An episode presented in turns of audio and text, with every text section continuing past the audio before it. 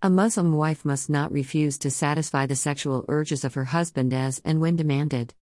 There seems to be some misunderstanding here, in justification whereof, often quoted verses, in addition to some ahadith, are dash. One man is a degree above them, women, in authority and responsibility, women be devoutly obedient. Q. 434 2 Your women are a tillage for you, so, come unto your tillage as you wish. Q. 2 to 223 This dissertation may be better understood by trifurcating into psychophysical, behavioral, and spiritual segments, successively. Authentic ahadith, in essence, make a woman obligated to fulfill her husband's sexual desires as and when demanded and should not refuse. Unnecessarily. Here are two things to be borne in mind that, keeping husbands satisfied would endure and perpetuate the marital and family life.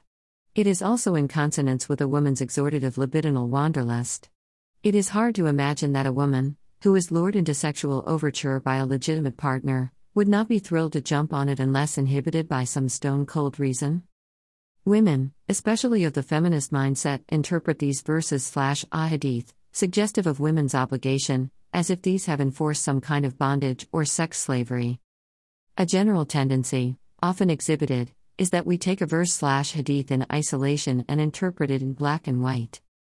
Islam, through Quran, ahadith, and Sunnah, molds human behavior to employ rationality, reason, logic, and somewhat common sense, to harness one's understanding and interpretation to achieve the ultimate goal, through habituated behavior of obedience slash compliance, a successful end of the sojourn.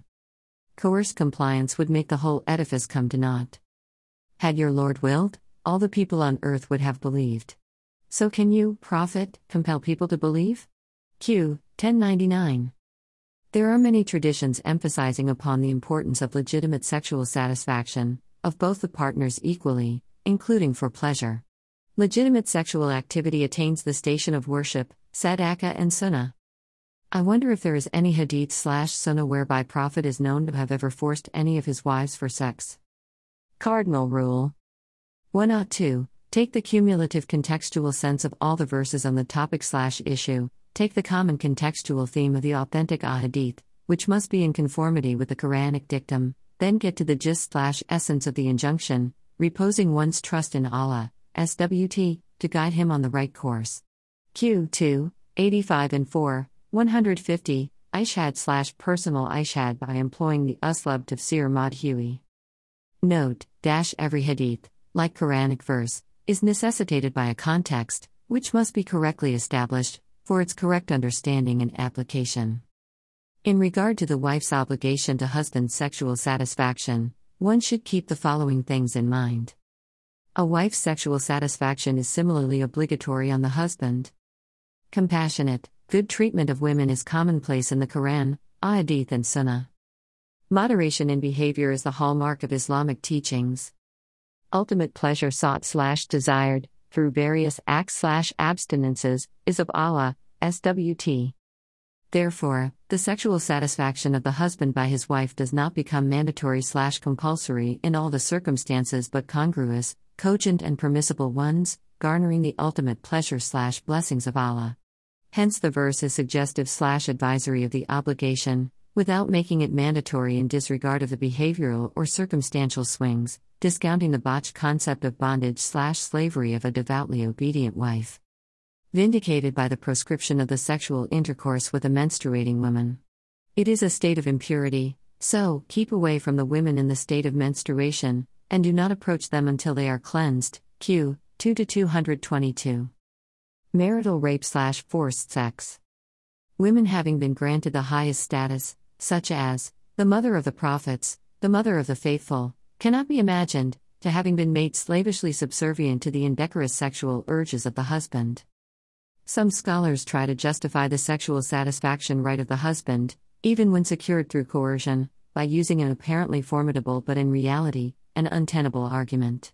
The justification generally presented, in denial slash suppression of woman's feelings, dignity, and free will, is the pleasure of Allah, SWT, which no Muslim would normally dare, differ with, or challenge.